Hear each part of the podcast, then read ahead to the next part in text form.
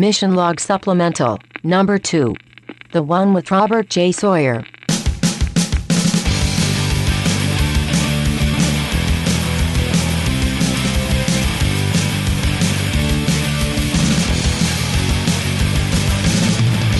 Stuck between the virtual pages of the mission log, it's Mission Log Supplemental number two, the second of the supplemental mission logs. I'm Ken Ray. And today the role of John Champion will be played by me, John Champion. Ooh, he does a good John Champion. I've, I've been told that. I appreciate it. I'm going up for the John Champion Award next year, so uh, I hope I have your vote. Congratulations. Uh, so once again, here we are on the supplemental. We get to put all the stuff into uh, kind of a, a unique episode that doesn't fit into the regular mission log format. Yeah, this is the place that we get to answer questions that people have posed to us, which we're going to do a little bit later. We get to play some listener feedback, which we're going to do a little bit later. And we get to talk to some people with some really interesting stuff to say about Star Trek, which we are going to do uh, right now. If you know the television show Flash Forward or the uh, novel on which that television show is based, if you know the novel Calculating God, if you know, um, oh, oh, Hominids, Humans, and Hybrids was a trilogy that he did. Um, very exciting today. We're talking right now to Hugo, Nebula, and John W. Campbell award winning author Robert J. Sawyer. Rob, it's interesting. We were actually introduced through a mutual fan and uh, or mutual friend rather, and he said, "Oh, you have to have Robert J. Sawyer on because he's a huge Star Trek fan." So I'm guessing um, that was our buddy James Kerwin, the film director. you would be absolutely right. Yes. Who directed uh, Star Trek's own Chase Masterson in the wonderful film Yesterday Was a Lie. Yeah. So it, it's a, uh, a very close knit family of Star Trek fans here. So, uh, but that leads to the obvious question then. I, if you could tell us a little bit about your own Star Trek fandom? Did you grow up with the show, and, and what what are your likes and uh, dislikes? Yeah, absolutely, absolutely. I was born in 1960, so the show premiered when I was six years old.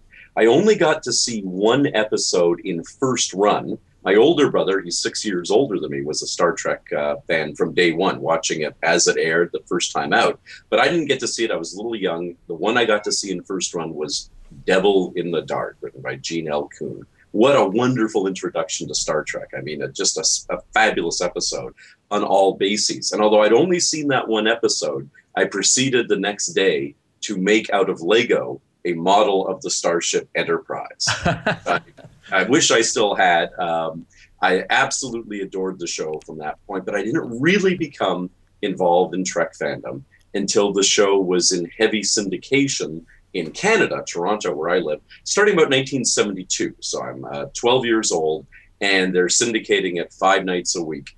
Uh, after school, I'm rushing home from school every day to watch it.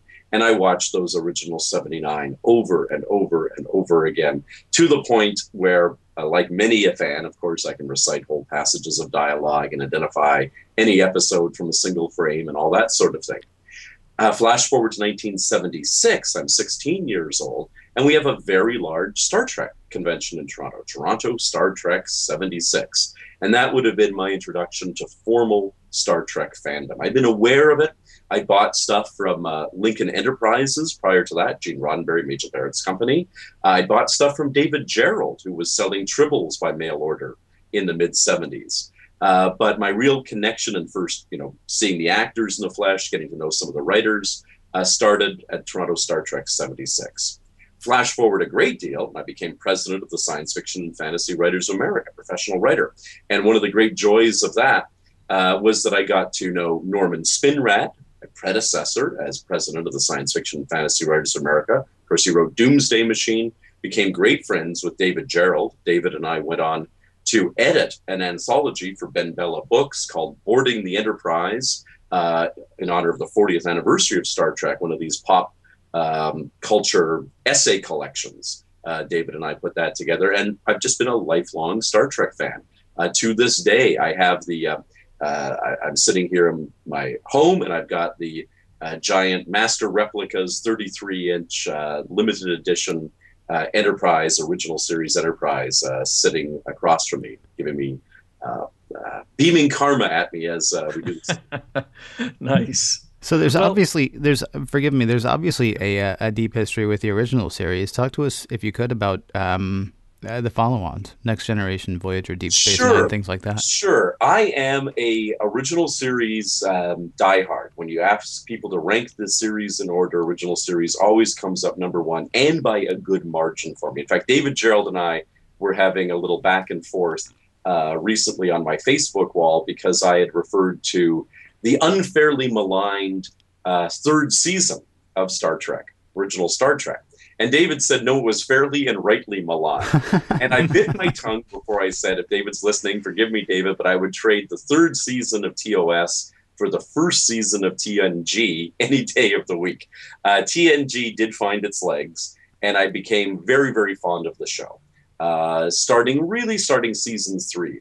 Um, I think Deep Space Nine, in its best moments, did the best stuff that had ever been done in Star Trek. Episodes like The Visitor, episodes like um, uh, Duet uh, are absolutely fabulous pieces of work. Uh, and uh, of course, uh, Far Beyond the Stars. If they had maintained that level, uh, I might have actually become a, a real DS9 partisan. Voyager, uh, I watched. Uh, I watched with even renewed interest when Jeri Ryan joined the cast. Uh, I'm buddies with Brannon Braga because we worked together on Flash Forward, the adaptation of my uh, novel of the same name that was an ABC TV series. Uh, but I have to say, Voyager never quite clicked for me, although I had been a Kate Mulgrew fan well before Voyager. I was a Mrs. Columbo fan. I loved her and everything she'd ever done. Uh, and Enterprise, um, I'm uh, great friends with Garfield and Judith Reeves Stevens, who are from Toronto. And they were fourth season uh, producers, along, of course, with uh, showrunner Manny Coto. Uh, by fourth season, I thought Enterprise had really found its legs, and I'm sorry to see it didn't continue.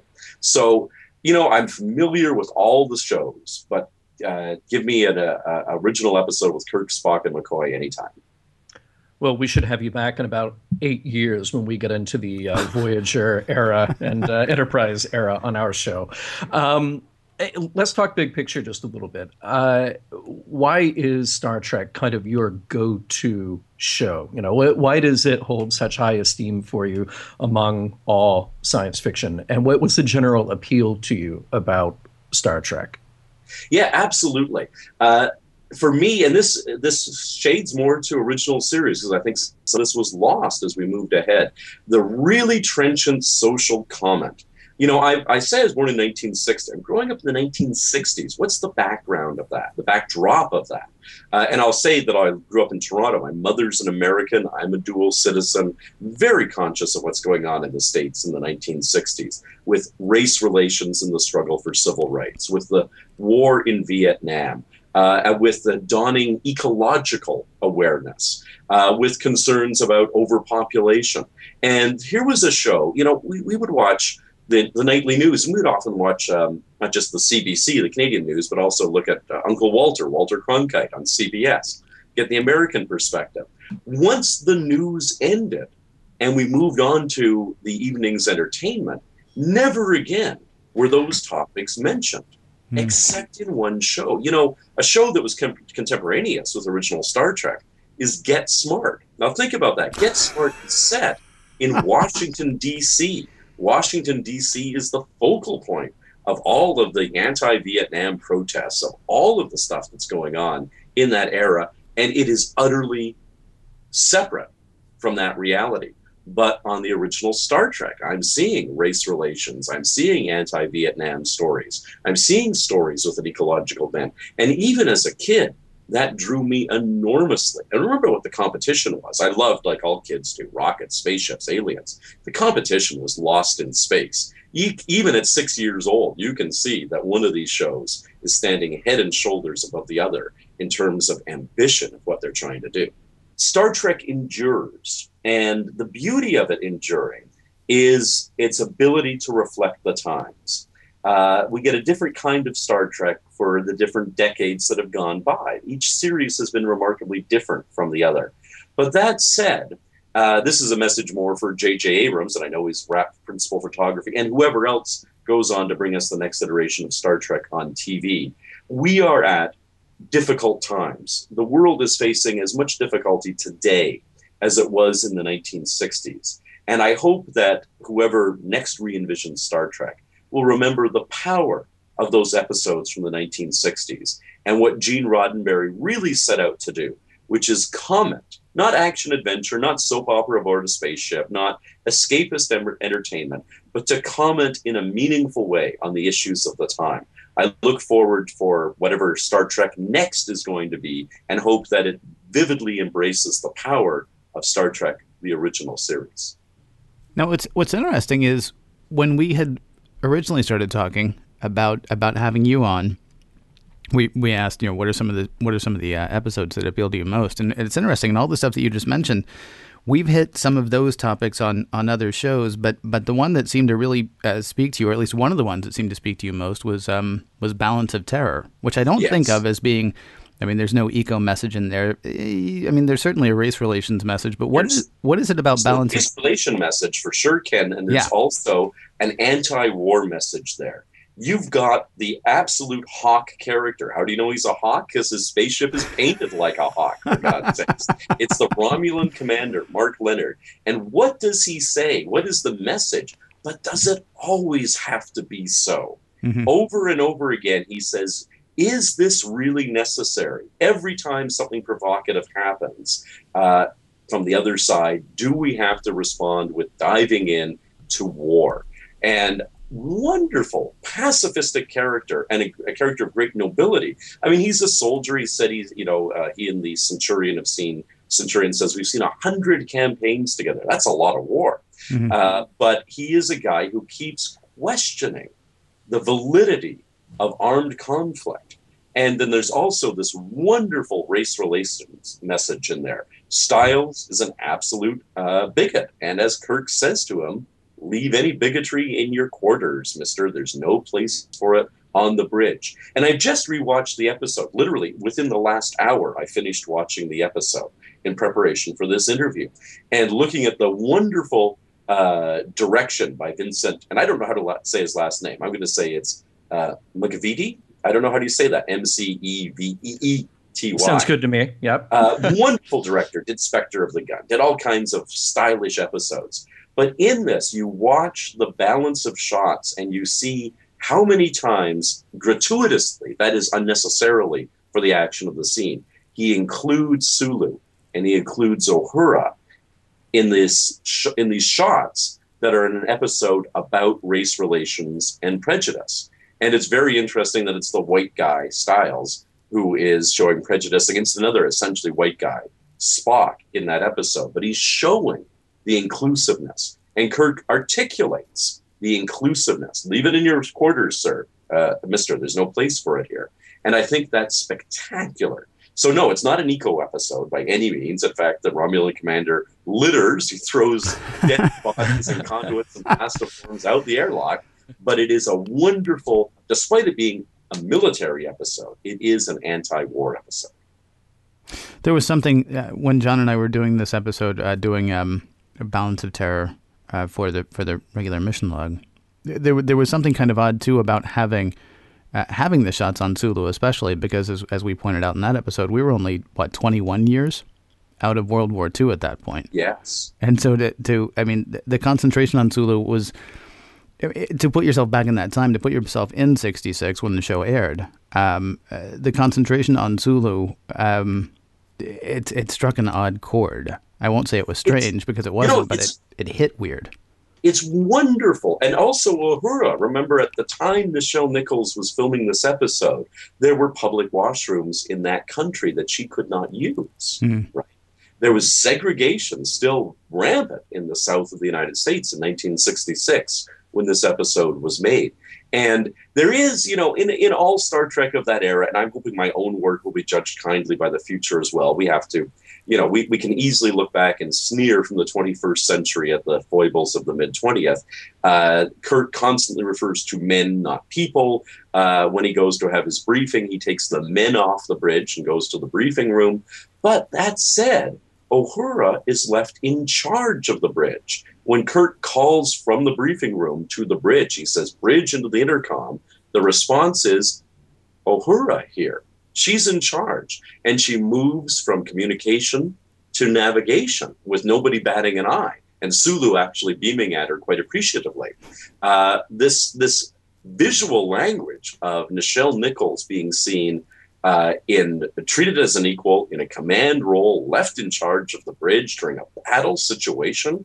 My goodness, this is wonderful, wonderful stuff to see in 1966. Excellent. I, I, also want to talk to you a little bit about uh, the menagerie, and we can always come back to Balance of Terror sure. if you like. Um, but I know that that is one of your favorites, and I wanted to ask you do you think that that episode is particularly strong on its own? All the the courtroom. Uh, which you mean the cage?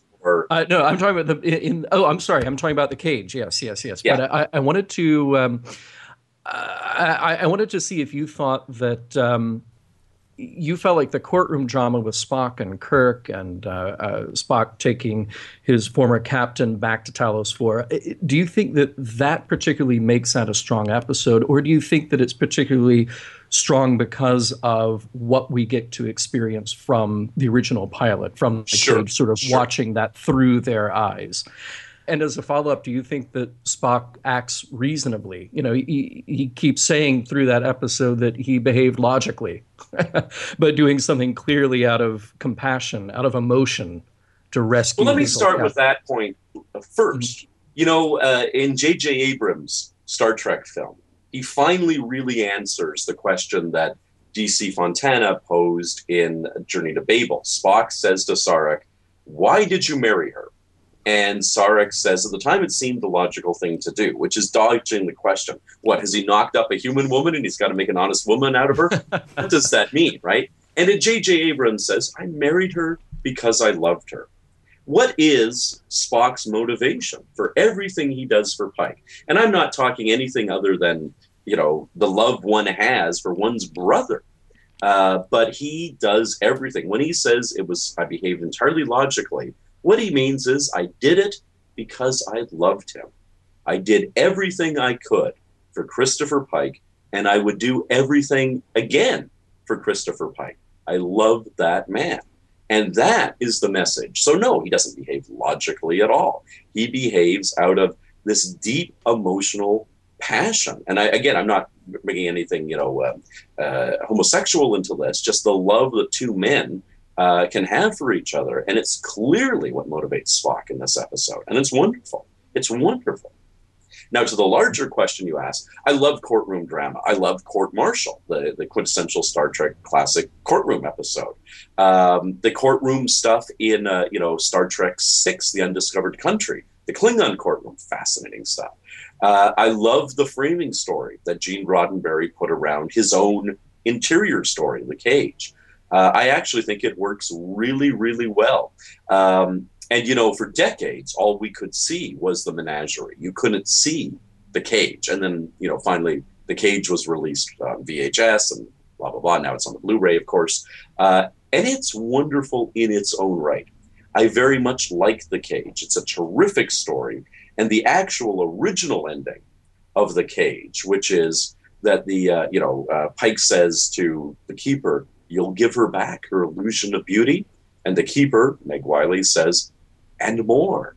And what do we see? Not the ending that we got in Menagerie, um, but we see that, uh, uh, uh, which is the crippled Pike being restored to health and come back with her. What we see is an illusion of Pike. She's going to have the man, quite literally, of her dreams for all time. It's a beautiful ending. It's a beautiful episode, The Cage. Um, and clearly, you know, we all say NBC uh, passed on that pilot. But they ordered a second pilot, not on the weaknesses of the cage, but on the strengths of the cage. They never would have spent the money on a second pilot if there hadn't been real merit in that first piece of work. Uh, but I do actually very much like the framing story. Uh, it's not padding in the way now, you know, in um, reunification, the next generation two parter that brings us back Spock the entire first episode of that, which gets to finally Spock walking out of the shadows. Uh, Picard says, "I'm looking for Command- uh, Ambassador Spock." Nimoy steps out and says, "Well, then you have found him, Captain Picard." The preceding 43 of those 44 minutes is complete and utter padding. There's not, a lick of padding. There's not a lick of padding in Menagerie. All of the stuff is dramatic the framing story, and the uh, the original pilot that's plugged into it. Wonderful piece of work. I got to say too, between the Menagerie and the Cage, I mean, you're only talking about two years uh, separating the production, but there's a real stylistic difference between the two. And there's something, there's something.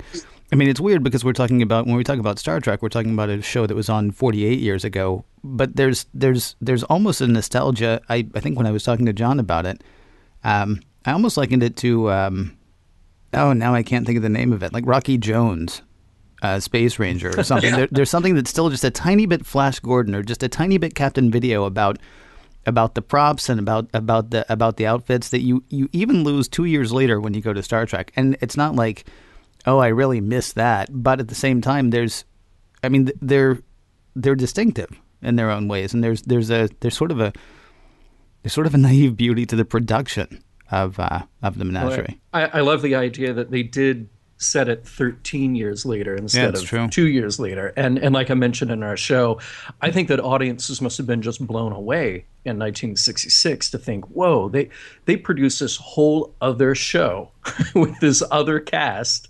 And uh, you know, if you had not known the the background production history that this was a killed pilot, you would have thought that Star Trek was was the greatest show in the world, obviously for other reasons, but you would have thought that they were amazing at creating their own alternate history. I, I thought that was just really cool about it. It's spectacular looking. It's spectacular looking. The juxtaposition of Kirk era Enterprise bridge and Pike era Enterprise bridge. It's spe- spe- spectacular. I was a huge fan of uh, in Next Gen when they did that too. I cannot remember the name of the episode, but when the Enterprise, uh, what is it, one seven zero one B, the one with Yes. with Christopher No, McDonald, uh, that's actually the Enterprise C. is it the C? Okay. Captain Rachel Garrett, and the episode is called Yesterday's. Yesterday's. Yeah. I, that that to me was just stunning. That that was sort of, and I think I, I forgot about that when we talked about it, John. But that to me was the mm-hmm. eye opener when they're like, "Oh, by the way, here's this other here's this other thing that happened, and it never really happened, but it happened. We're going to show you this alternate timeline, which you're never going to see again." Oh, neat! It was kind of it was kind of mind blowing. I guess Sure, we never would have had that if we hadn't had Menagerie. If they hadn't, you know, that's the seed for every other time they showed us an alternate reality, an alternate version of Starfleet comes out of Menagerie. And I got to say, the, uh, the bridge of the Enterprise never looked better than it looked in the cage. Yes, they added a little bit of color to it.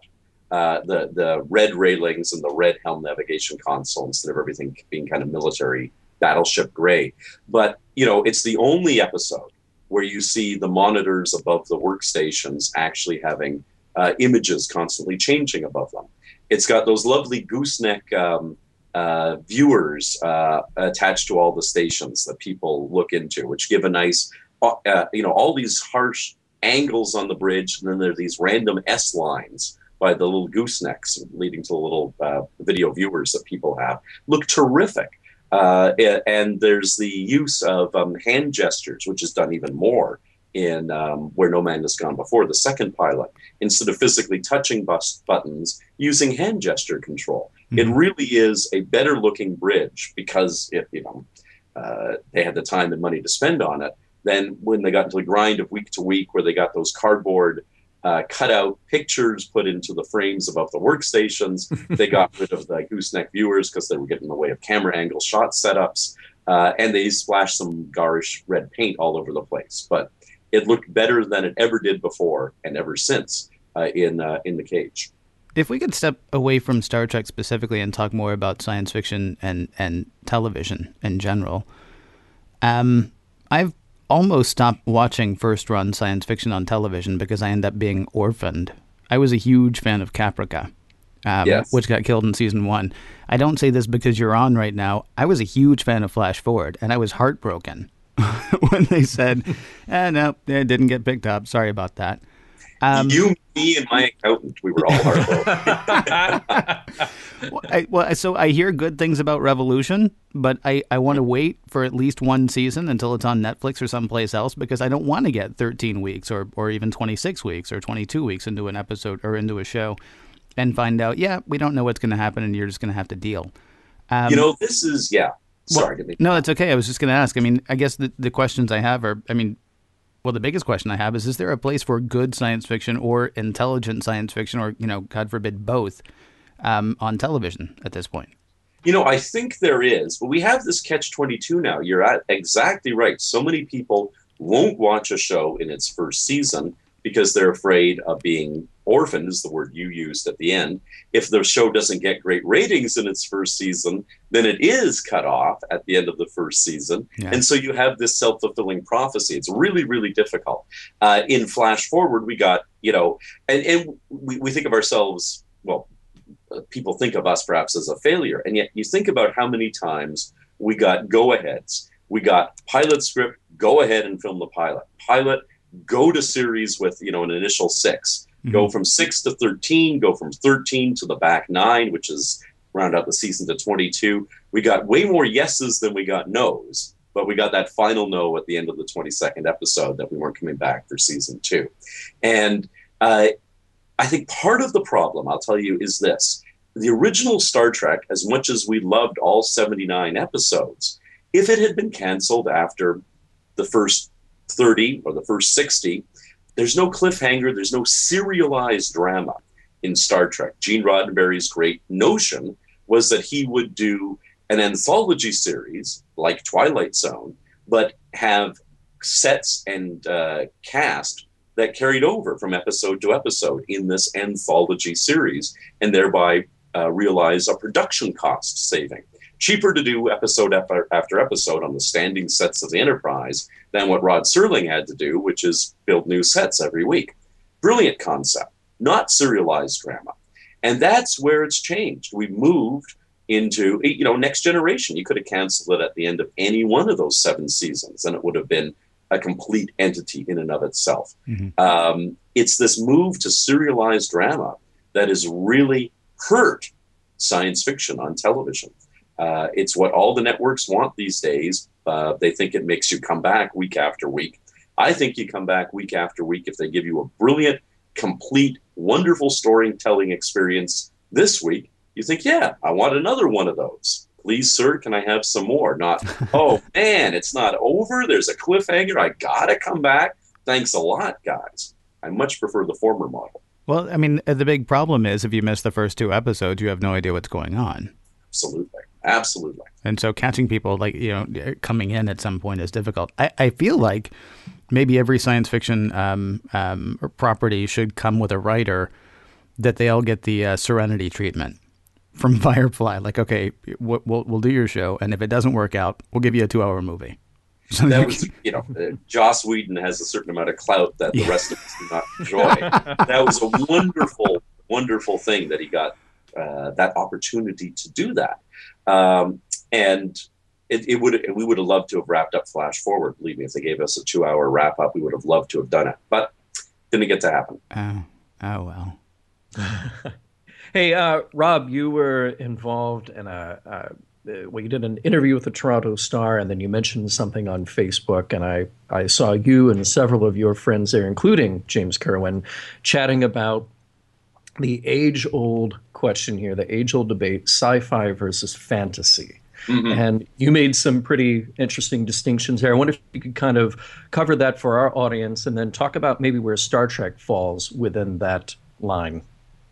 Sure. Uh, obviously, I'm a science fiction book writer in particular. So the bar is somewhat higher in the literature of science fiction than it's ever been in film and television. In the literature of science fiction, I think that science fiction and fantasy have nothing to do with each other. It rankles me that they're shelved in the same section of bookstores. I say they're orthogonal to each other, they're right angles to each other. Science fiction are stories about things that plausibly might happen. Fantasy stories about things that never could happen. There's always some way to get from the here and now of our present day to the milieu of a science fiction story. The most common way is that time will pass, we will move into the future with reasonable changes happening in science, technology, and society.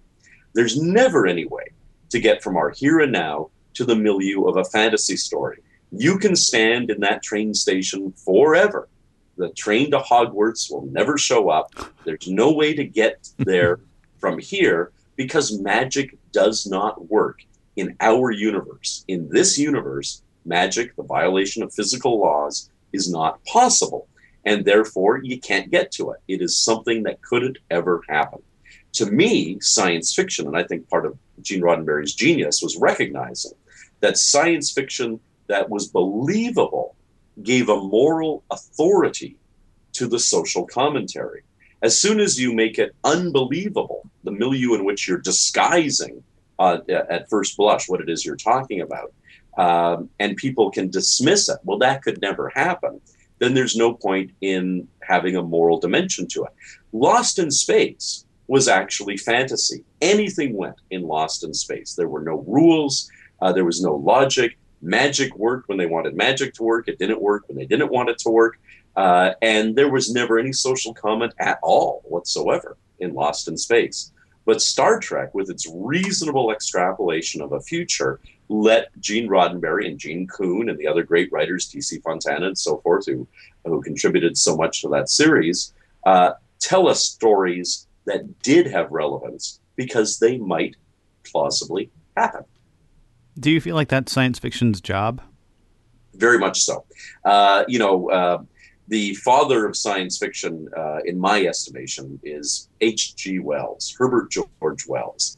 And, you know, the time machine has nothing at all to do with the year 802 701 AD. It's not at all about travel into the future. It's about Wells's present day. It's a morality tale about the British class system. It's a uh, he wants to tell the world not only the bleedingly obvious, which is the British class system is bad for the working class. Everybody knew that but that it's bad for the leisure class too. That if you fail to do things for yourself, you will end up being weak of mind, weak of body, ineffectual, feckless, and ultimately taken advantage of by the brutish others, which is what that message of that story is. Uh, same thing with War of the Worlds. Nothing at all to do with a Martian invasion. It's trying to show his contemporaries in Victorian England how they make them say, hey, how would we feel if a uncaring foreign power came striding into our land, crushing our indigenous culture underfoot, underfoot being title of one of the chapters in the book. Uh, and he's saying British colonialism is bad. What we're doing is evil in Canada, in in uh, Jamaica, in the rest of the world, in all the places in Africa, all the places we've gone and planted our flag without any regard for the indigenous peoples. That's a bad thing to do and uh, that that's the template from which science fiction, leading right up through to uh, Star Trek and beyond, uh, is built upon. H.G. Wells's template of disguising with metaphor the social comment that you want to make. So, besides Robert J. Sawyer, who's doing this today? Well, that's a very good question. Paolo Bacigalupi, that's a great name for you. Paolo Bacigalupi uh, is a wonderful guy at dealing with this stuff. He won uh, a couple of years ago the Hugo and the Nebula and the John W. Campbell Memorial Award, the three big awards in the science fiction field. I'm lucky enough to have won all three myself, but I won them for three separate books. Paolo knocked it out of the park, uh, winning uh, all three of them for uh, the same book, The Wind Up Girl. And he's got a lot of trenchant commentary about ecology and about multiculturalism uh, in that book. Absolutely. He's a guy who was well, well worth seeking out. And uh, is spelled like it sounds? Uh, that's a fun thing to say. It's like Wojo used to say that on Barney Miller. oh, it's, it's just spell it just like it sounds, right? I would say the, the wind up girl is probably uh, easier for people to find. B is in boy, A C I G G G A L U P I Bacigalupi. And okay. it's P A O L uh, O Paolo Bacigalupi. The Wind Up Girl, easier to find the novel. Probably so. Probably yeah. so. Hey, Ken, uh, I- am going to out you here. Do it. Yeah. Um, so uh, several weeks ago, we reviewed "What Are Little Girls Made Of," mm-hmm. and um, Ken, I, I, think Ken actually had a, uh, uh, shall we say, a little bit of a fondness, maybe, right, look, for the idea look. of being uploaded to a computer. Uh, all right. So here's the thing. Here's the thing. I got to interview um, Ray Kurzweil several years ago when he was first sure. talking about the possibility of, of us being uploaded at some point. Um, honestly, after What Are Little Girls Made Of, I, I thought that Rod uh, Roddenberry might might uh, call in and say, "Yeah, we're going to send in the B team now. Yeah. because we're not really, you know, we're not you know, totally hip on the idea of somebody who's, you know, totally hip on the idea of being a robot one day. You know, if it comes to that, don't misunderstand. I'm not, I'm not looking for a machine to upload myself to, but you know, right circumstances, eh, okay. In calculating God, you have your character sort of considering that idea, and then it seems like, and, and it's been about a year and a half since I read it, so forgive me if I'm misremembering, but but sort of more recently than I have. Oh, okay. Well then, let me let me tell you what happened. It's really it's really awesome. He decides to be a robot, and you know the end. He lives happily ever after, and that is actually not how the book goes by any stretch of the imagination. Um, main I'm not even thinking that's calculating God. Are you sure that's not Mindscan? Um, no, it was in cal- one of my books. it was in calculating God because they find the uh, let's geek out, shall we? Uh, Like we haven't like we haven't been to this point. They find the planet where there's like sort of a big like steel door on the surface of the planet and they can't get in, they can't get under, they don't know what's going on with it. And and I believe it's the main character who is who is an earthling. Um, who finally figures out that what they've done is they figured out a way to sort of upload the consciousness of everybody on the planet into a into kind of a mainframe or into kind of a computer system. Yes. And that's why when they get there, they don't find any evidence of destruction, but they don't find any evidence of people either. They just find this hatch. I mean, gigantic, but they find this hatch they can't get into, and they, they realize that that is protecting Um, Right, right, right. the repository for basically every what had been Every- every living soul. Yes. So the character here on Earth, not that it's a possibility for here on Earth, decides, no, that's not for me. I guess I guess John is just basically making fun of me I would never. but I, but I'm, I'm curious. I mean, your character, uh, and I don't want to give too much away about the book, except to say that it's very, it's a very good book, and it's it's, it's worth reading. I think. Um, what I mean, what's what's your take on that? When you hear people Yeah. like Kurzweil in today's world, or you know other people, um, yeah, considering that a possibility, what's what's sort of your take on the idea? Sure. And Or I've known I've like known Ray. Kurzweil for a decade. Uh, in 2002, we gave joint keynotes at an artificial intelligence conference. Oh wow, Um, and uh, I find Ray uh, fascinating. And what we're talking about here is what's generally referred to as transhumanism the notion that there may be a destiny for this thing we call humanity that isn't on the substrate of carbon, that there's a way to go, still be human, but upload into an artificial. Uh, Either in an artificial virtual reality with no physical body, or into an android body, and that sort of thing. Mhm. Um, and if you remember, actually, uh, going back to the, the series Bible for Star Trek The Next Generation, they ultimately didn't play it out this way. But you might remember that the original conception of Data and why he was so vastly intelligent was that he contained within him, uploaded the consciousnesses of all the colonists of a doomed colony. And they, when they finally came and wrote Datalore, they came up with a different backstory. But that was what was in the first draft, a series Bible for Next Gen. Uh, this notion that he was encapsulating the essences of a whole bunch of human beings uh, from a from a, a colony or from alien. I forget it was an alien colony or human colony, but in any event, um, I go back and forth about this, and I think that's the value of science fiction: is you get to do these thought experiments. I am not a carbon chauvinist by any stretch of the imagination. I am not a mystical person. I do not think there's something divinely inspired uh, about human consciousness. I think human consciousness is an emergent property of the suf- sufficient neuronal complexity of our brains. Um, but that, like anything, it can be digitized and copied. Uh, I do think that practically we will, this century, the 21st, be digitizing and uploading human consciousnesses. And when we do, uh, we will have those debates that they dealt with, well, in Next Generation and Measure of a Man, for instance. Uh, are you, just because you're not biological, are you a person? Uh, and I think the answer is has to be yes. If it talks like a person, answers questions like a person, has moral uh, reasoning like a person, it's a person. Uh, we can't sort of say, yeah, Vulcans and Ferengi are people, but androids aren't. And uh, I don't necessarily look forward. I happen to like the physicality of my biology. I don't necessarily look forward to giving up on it. But if the choice were oblivion uh, or an artificial body, I would take the exact opposite choice of Sargon in uh, Return to Tomorrow, the uh, the great Star Trek episode where uh, Sargon and uh, and Henoch and the others who had been left behind from ancient times and tried to download into artificial bodies ultimately chose oblivion at the end instead of a robotic existence. Mm-hmm. So I think uh, I think really what you're saying is in your face, John Champion. I'm saying, you know, that that uh, the beauty of science fiction is we get to explore this before the reality is upon us, and it's wonderful that we're having the debate now because we will be facing the reality both of artificially created conscious beings and of human brains copied to artificial substrates within the lifetime of those of us who are already currently alive. Well, I've got to say, it has just been it, it has just been a true pleasure uh, to, to talk to you today and to uh, and to, uh, to have you do this. And I and I, I do hope that you'll uh, I hope you'll consider uh, uh, coming back and talking to us again sometime. Ken, John, I'd be delighted to return anytime you'd like to have me. Thank you so much. Incoming transmission. Hi, my name's Barry. I'm from Knoxville, Tennessee.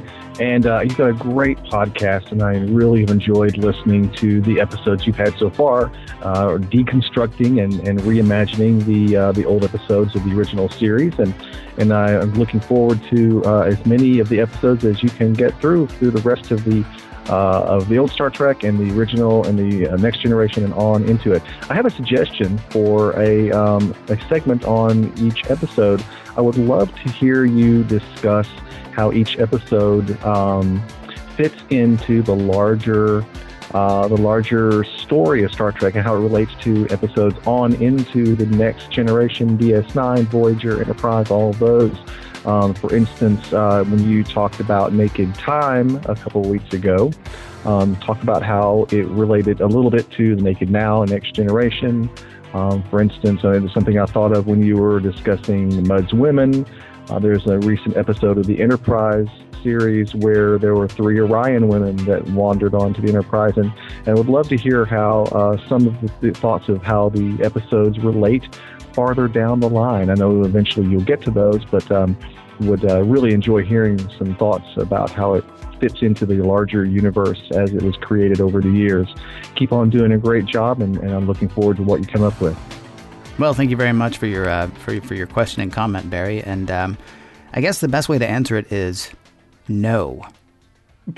is, is that all we're going to leave for Barry? it's just no. I love Barry's idea. Honestly, I love Barry's idea, but there are a couple of reasons that I that I know I personally couldn't do it.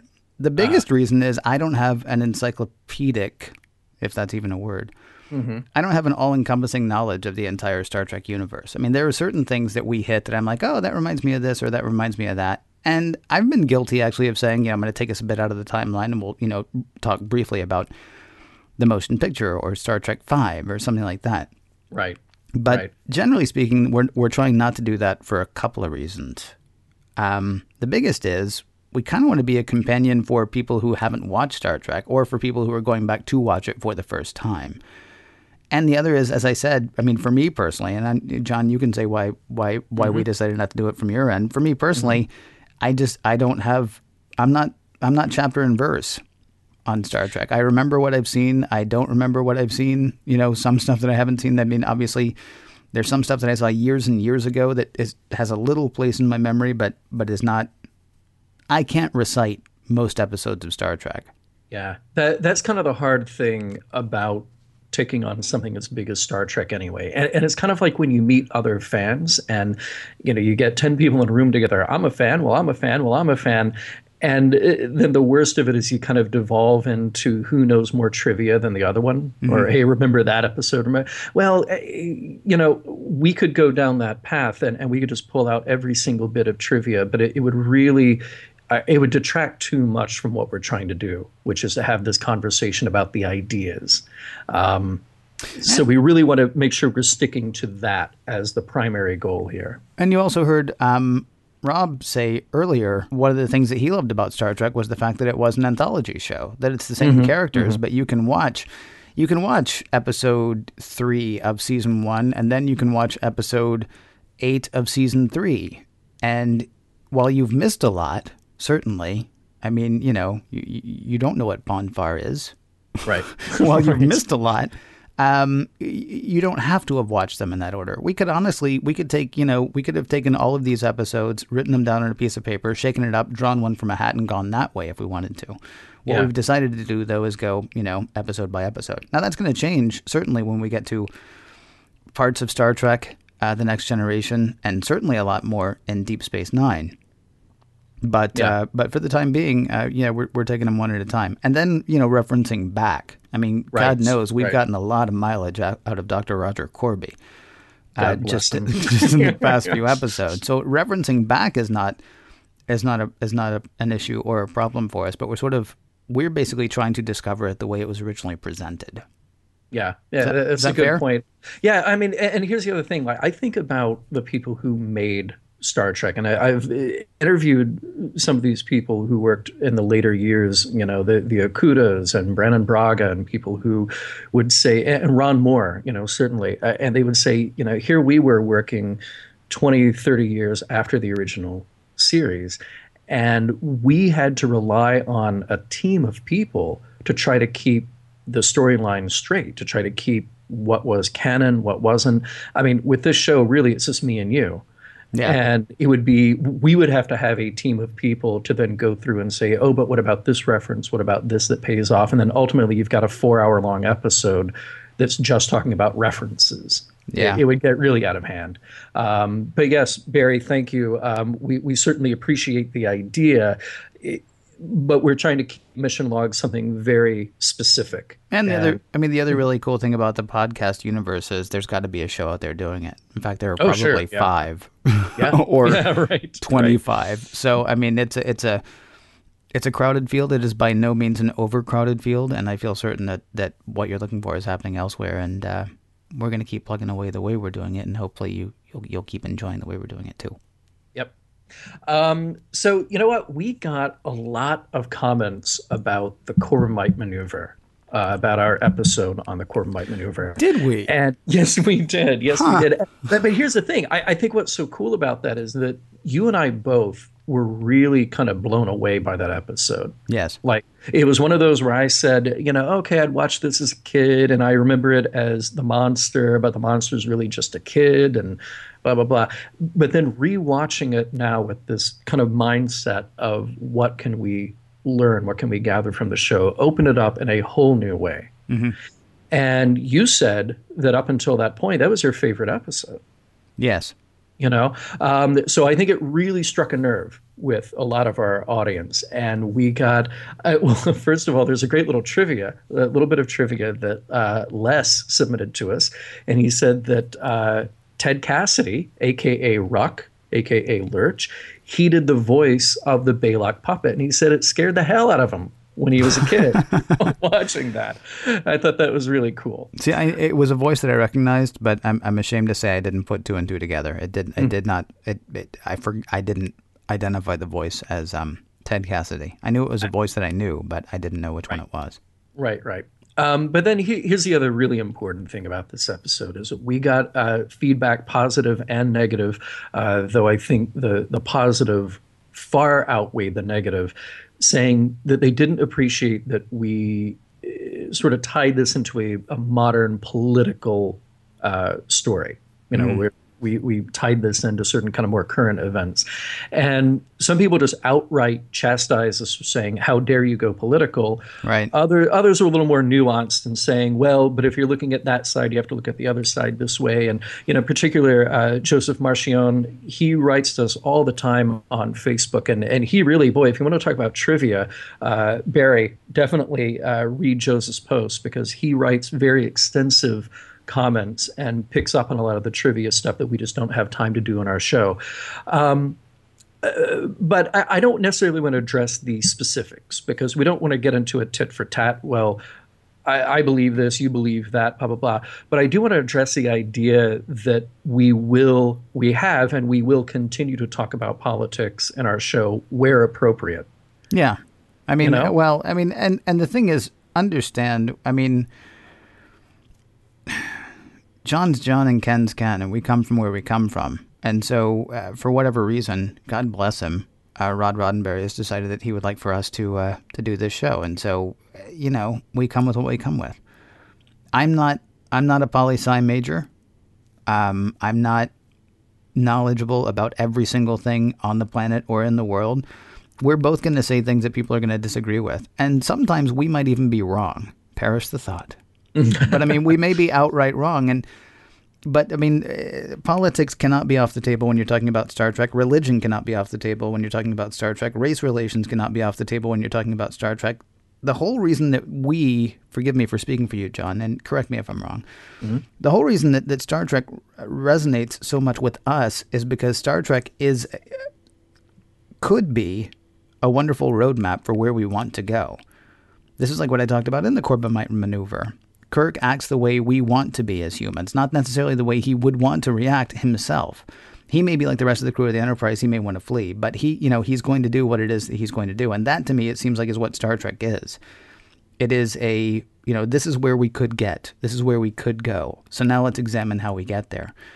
And so to watch it and say, I mean, we've gotten a lot of feedback from people who think that I have some sort of atheist agenda. It was actually that was actually the word that was put to it, the term that was put to it. I have an atheist agenda. right. Let me let you in on a secret. I do not have an atheist agenda. I'm watching Star Trek. Right. I'm watching Star Trek. I'm I'm seeing what's happening on the screen, and I'm synthesizing that. When they say that hell is a story that was told to Pike as a kid, they say hell was a story that's told to Pike as a kid. You can't take religion off the table when you're talking about Star Trek. You can't right. take politics off the table when you're talking about Star Trek because to do that is to diminish it. To do that is to turn it into Star Wars. To do that is to turn it into, well, just a cute little story that somebody tells, but it really has no value. Yeah. Or to say, well, it has value in this area, but not in this area, or this area, but not in this area. I mean, that doesn't feel to me. I mean, if it's going to be a work of art, if it's going to be a work of literature, if it's going to be any kind of guidepost, which it sounds crazy to say that a 48 year old television show can be that, but if it's going to be those things, nothing's off the table. Yeah. I mean, we, we will inevitably have to tie this show into current events. Although we're not being really uh, specific in most cases. We're, not in most not, cases. We were. Yeah, I, yeah. I, was in the Corbomite maneuver. I know. Well, you were, but you're also talking about kind of a, a general picture of something that has been ongoing for a while. You know, uh, like you said in an interview, we're not trying to uh, say because we're recording this in 2012, make this about the 2012 presidential election. That's right, not right, the goal right. of the show either. Right. You know, um, but there will inevitably be uh, 21st century modern day political, social, racial, sexual, religious issues that will come up because that, that is part of our mission here is to tie this show as a piece of fiction, as a piece of art into relevant modern human experience. Yeah. And, you know? and and and certainly, I mean, our intent is not to offend anyone. But if we do offend anyone in a given week, uh, come back next week because we'll certainly offend somebody else instead. right. Well, and, and, and you know what? But, here's the thing. I, I, said it on Facebook. Being provocative is one thing. Being offensive is another. We want to be provocative because we like the challenge of watching the episodes and seeing where that leads us. And we hope that you do too. We hope that you accept that in the spirit in which it is offered. Yeah. Um, yeah. Right? There you go. I'm with you on that. Please, okay. please continue. Okay. Uh, well, here, to, just to wrap it up, we did get a, a, really nice comment from Michael Petit who said, uh, Just finished listening to your take on Corbomite, by far your finest episode yet, not only for the analysis of the structure, but also its continuing relevance. Thank you for the fine discussion. And, and that's really the point. It's not really a matter of agreeing or disagreeing, but uh, how far can we take the analysis and um, how relevant can we make it? I got one other thing that I do have to say. What's that? Forgive me. Um, I, I, got this comment from a couple of people. Uh, mm-hmm. I can't remember if it's Facebook or email or what, but um, with my stated atheist agenda. Oh, let's get into that. Do there, it. No, no, no. There were a few people who said, "What? You didn't talk about the Christmas party and Dagger of the Mind." Um, oh. while we do have a while we do have a format that we try to keep to on um, on the mission log, we also have time constraints. Mm-hmm. We originally were going to make them each 40 minutes. I think they've now sort of gone to 55 minutes. I think one yeah. or two, maybe even gone to an hour. We're looking to not push it past an hour. We're looking to keep yeah. it under that. So sadly, you missed five minutes. on the Christmas, Christmas party. party. Yeah, which yeah. Uh, which were had they been comedy gold, um, I would say they were comedy silver. Oh yeah, but Easy. you know they uh, sadly uh, sadly time uh, left those off. But maybe we'll tack them on to the end of another uh, mission log supplemental. right. In fact, if you want to, do you want to decide right now? We could tack it on to the end of this one if you want to. Oh, we could. All right. Yeah, why cool. not? I think Why I not? still have it. If I still have it, so listen to the very end. This, this will be like an episode or one of the uh, one of the Avenger movies or one of the Marvel movies. Listen to the very end because when you think the show's over, it may not be over. Right. we we may have five minutes on uh, on the Christmas party. I'm not not 100 percent on that. Do you want to talk about your atheist agenda? I don't have one. No. No. I thought I had a little booklet. You know, the atheist agenda. And you open it up, and well, today I, No, I got this. nothing. No, seriously, I don't. I don't. I don't. It's. I mean, it's really. I got no. Look, my agenda is to watch Star Trek, figure out what you know happened, and then and then talk about it with you. Well, see, here's here's the tough thing: is whenever you talk about you, I'm talking about both of us. When, when, anytime that anybody talks about religion, sex, politics, race, uh, social classes, whatever, um, there's this risk that if you say something the other person agrees with, then you're doing the most brilliant show ever made. But if you say something the other person disagrees with, no matter what the context is, then you're pushing an agenda, you're not getting it, you're doing something wrong, blah, blah, blah. And uh, the reality is, and I think we've already really hit this home with the uh, the political part, but the reality is that Star Trek also dealt with religion in a myriad of ways. And it's not just particularly one thing. Um, we can talk about maybe in a later supplemental podcast what Gene Roddenberry's views on religion were, because that was something very specific. But Star Trek was created by committee, and it was produced by a huge number of people Yeah. and we will see differing views show up throughout the run of the show. So, like you said, and eh, you know, the, the thing about Atheist Agenda showed up in an email to you, it showed up in an iTunes review. Um, a- and, I definitely think that was unfair.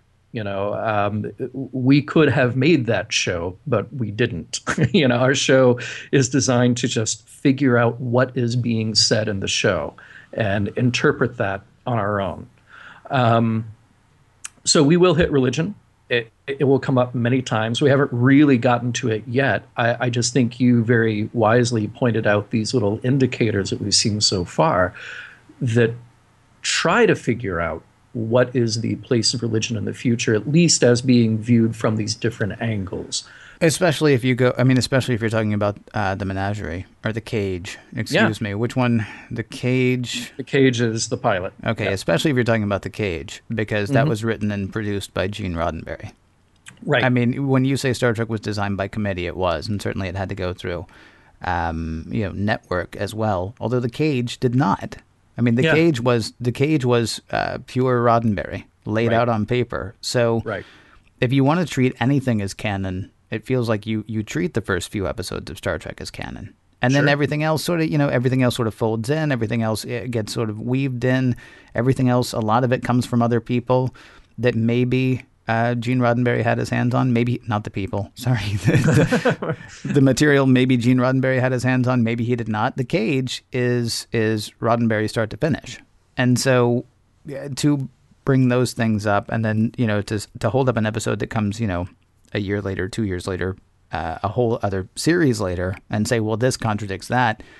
Well, sure, because a long time ago, I mean, you know the story about uh, in Ronald Moore's office, there is the um, the the bust of Gene Roddenberry with the blindfold, right? Oh, that, that was in uh, Rick Berman's office. Oh, was it Rick Berman's office? Okay, Yeah, yeah, yeah. Because uh, the fear was that he wouldn't want to see what was happening. Right. Yeah. Right. So Right. you know, Yeah. I, I sorry, I just want to toss that in there because Yeah. Yeah. I But really but- don't have an atheist agenda, though. I'm, No, you no, know, no. some of my best friends are not atheists. I don't even know that I am. I would call myself agnostic, probably. Yeah. Yeah, we'll see what happens.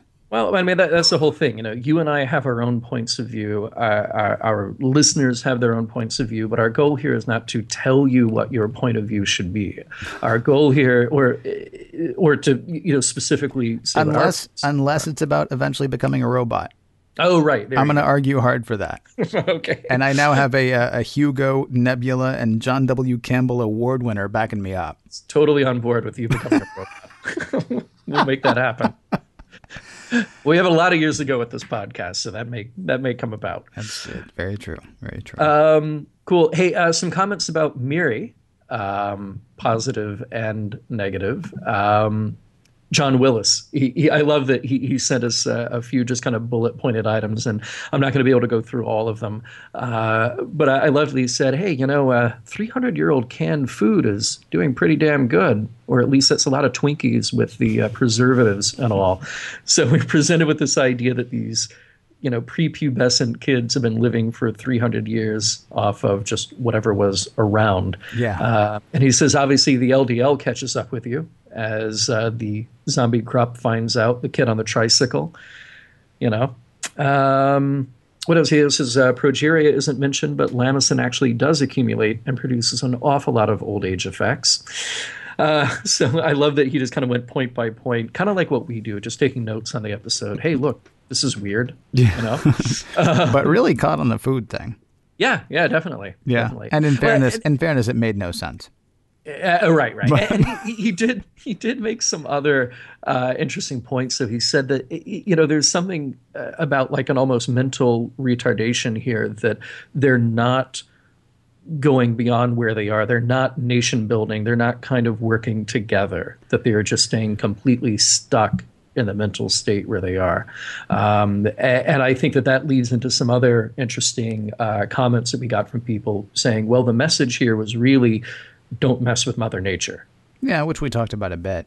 We did. Yeah. I mean, there was, and somebody somewhere, I can't remember if it was on Facebook or on Twitter, but they're saying that through the first, I guess, 11 or 12 episodes, whatever we, whatever we had done when that mm-hmm. message was they said that the overriding message of Star Trek for at least the first few episodes seems to be don't try to improve on humanity.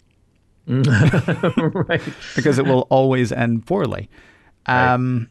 And, you know, you could actually make that case. I mean, anything that tries to jump the gun. I mean, certainly there is a, there is very much a, a sort of, I don't want to say human struggle, but I guess I will because it's easy. There's sort mm-hmm. of a mm-hmm. human struggle element to what goes on in Star Trek. We, you know, we grow and we learn and we experience and we explore, and we don't turn ourselves into robots, and we don't try to, you know, uh, do the whole longevity thing. We don't try to wipe out parts of our memory to make ourselves better.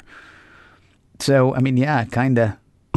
yeah, but I mean, but but here's the thing. I I feel like a lot of times, whatever those technologies are that are presented, granted, at the end of the day, you you kind of have to leave it behind. We actually destroy the machine in Dagger of the Mind. Yep. And the the the chemicals that they were experimenting with in Miri are, are clearly done wrong. They have to leave this behind. This is a bad idea for humanity. But at the same time, we are trying to explore to figure out the things that will make us better. There's just no guidebook to tell you how to do it. You know, so we're, we're presented with these technologies, and we say, "Well, uh, uh okay, are we wise enough to use this yet?" And very often the answers here have been no. Um, but I, I, don't think that it necessarily says from the outset these technologies are inherently bad hmm. or, or they will be unusable forever and ever. You know, Dr. McCoy is pretty impressed with what they were doing on that planet in Miri. Yeah, but still. Yeah. I mean, the over, I mean, I, I would actually agree with the, I, I don't think that was meant to be, but I think you could make a stronger case for um, I mean, no shortcuts is basically what it boils down to. yeah, you, you yeah, mentioned yeah. like speed reading courses and you know uh, learn French in an hour. Right. Uh, you know, courses on one of the episodes too. I mean, uh, one of the one of the ideas seems to be that there are no shortcuts that you can take safely, and that may end up being true. But I mean, certainly we're we're still working on them. Yeah. And you know, maybe some of them will work out, and we'll all be happier. I don't know. Anyway, it's just just sort of a random thought that that. Uh, was jarred by what somebody had written. Random thoughts? We love random thoughts. And if you would like to contribute your own random thoughts to Mission Log, remember you can find us on Facebook and Twitter at Mission Log Pod. You can also leave us a voicemail at our Skype handle, Mission Log Pod, or you can call us at 323 522 5641. Remember, we may use your comments in a future episode. And by the way, if you can, please try to keep your comments short, around under a minute. That'll be easier for us to incorporate into a future episode. Because some poor guy somewhere has to edit. we don't know who. No. No, no. but God bless him, whoever he is. Thank you very much for listening to us today. Uh, please keep the feed open. More mission logs and mission log supplementals coming soon.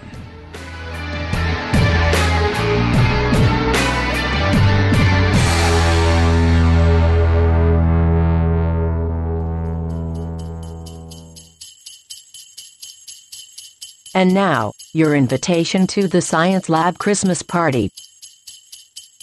Now, before we get to anything else, may I just say Christmas party? Christmas party. The Science Lab. The Science Lab had a Christmas party in the 23rd century. Here's my question because, uh, Yeah. correct me if I'm wrong, Spock is a science officer, correct? He is. Did they Yeah. dress him up as the elf, do you think, at the Christmas party held by the Science Lab in the 23rd century? Uh, that's just mean. Um, It's not they- mean. It was. It was surprising. it's, it was surprising. Here's the thing, and I'll go ahead and I'll go ahead and just deal with this right now because I don't want Yeah. this to become a giant thing that generates any kind of mail, good, bad, or other. Well, good is okay. Sure, Um, yeah, because who doesn't like good mail? Um, it, it makes space accessible again. It's a holdover. Kirk's made uncomfortable by like, oh yeah, I went to that work party and I kind of maybe, oh that was embarrassing. Okay, and Christmas Yeah. party is very accessible because you know who in the 1960s doesn't either love the office Christmas party or dream of working in an office just so they can go to one. Right. Yeah. All right. Yeah, all I can picture, all I can picture during this is, is a bunch of scientists around, and they've got a, a giant, even on the Enterprise, they've got a giant 1960s uh, mimeograph machine, and they're all like pressing their faces on it, you know, Their and they're hanging up pictures of themselves, uh, you know, around the office. Their faces is what you're thinking. That's exactly. What see, I was what's thinking. interesting? I thought you were going to go for the big uh, tinfoil tree. Well, not tinfoil, but you know, aluminum tree. Oh, you know they had that with the little spinny light thing. uh, Absolutely. command gold, red, and blue, and it's just constantly circulating those colors around it. Exactly, and green just for fun Yeah. because they I really mean, only I, come I with the agree four with your colors. take on it. I, I think the, the whole idea of calling it the Christmas party is because in the 1960s, that is the most common thing. I think that if you called it the holiday party, because now in the 21st century, holiday, happy holidays, that's kind of the politically correct thing to say because we include all holidays that occur Right. during that kind of end of the year period. Right. I think if you said that in Star Trek in the 1960s, Yep. it would sound like you were trying to be alien. You know? Yeah. Like it, it would sound like, oh, is that one of your Earth traditions? you know? so I, so I I can accept calling it the Christmas party, but it just seems yeah, it, it just seems like an office party. Yeah, and it's like, really? Is that what they do on board? I guess so. We're already making it a bigger thing than it is, but if you want to go ahead and just have a tiny bit more fun, so Yeah. the science lab has a Christmas party. Yeah. Don't invite those jerks from engineering, though. I mean, I, I figured when I first watched it, I thought it was like an enterprise Christmas party. And then when I was watching it the second time and making all the notes and doing all the thing, you know, she says the science lab Christmas party. I'm like, wow, really? Right. So not engineering, no, no, not security. Um, you know, no, just just the science lab. It's just it's our Christmas party. And then and people get very upset on Facebook on the Enterprise because you know they see that one of their friends got invited but they didn't get invited and it, it's a it's a whole mess. Yeah, Yeah, yeah. I'm sure it is. All right, we really have devoted far too much time to that.